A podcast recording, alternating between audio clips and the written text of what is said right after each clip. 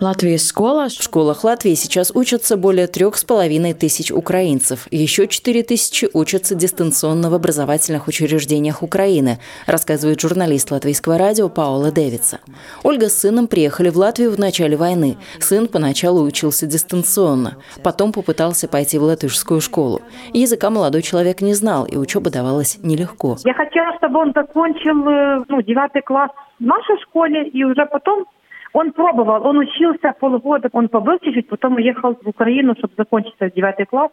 Дело в том, что он пошел когда в школу, он ничего не понимал. Как он может учить химию и не зная языка? Не было какой-то возможности коммуникации, чтобы... Он ничего не понимал. Сейчас Ольга ищет варианты, как сын может подтянуть язык, чтобы с будущего учебного года он все-таки пошел в латышскую школу. Возможно, с сентября это станет обязательным требованием и для других проживающих в Латвии украинских детей.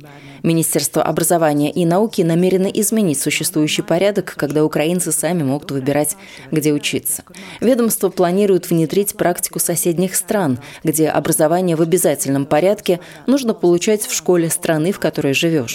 Данные говорят о том, что включенность украинцев в общество в Латвии невысокая по сравнению с соседними Литвой и Эстонией, продолжает парламентский секретарь Министерства образования Сильвия Рейнберга.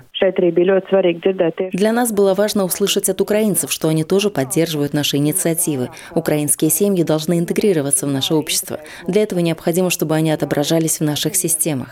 Тогда мы можем позаботиться о том, чтобы ни один ребенок не выпал из нашего поля зрения.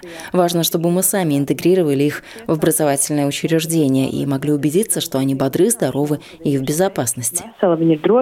Также этот процесс поможет украинцам освоить латышский язык и потенциально в будущем найти работу. Снимет эту нагрузку и с родителей.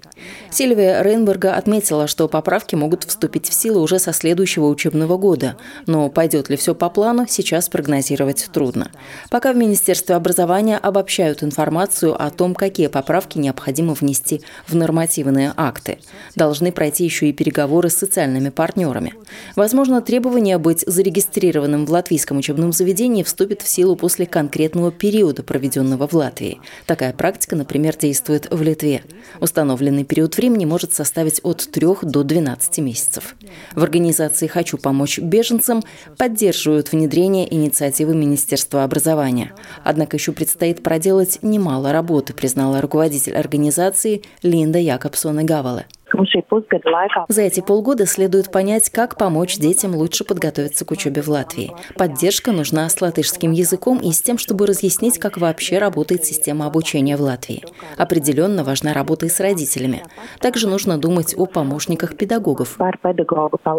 Гавала считает, если за подготовку и реализацию инициативы взяться всерьез, то изменений возможно добиться к сентябрю нынешнего года. Государственная служба качества образования начала обобщать информацию о том, какие украинские дети в каких муниципалитетах живут и каковы их потребности.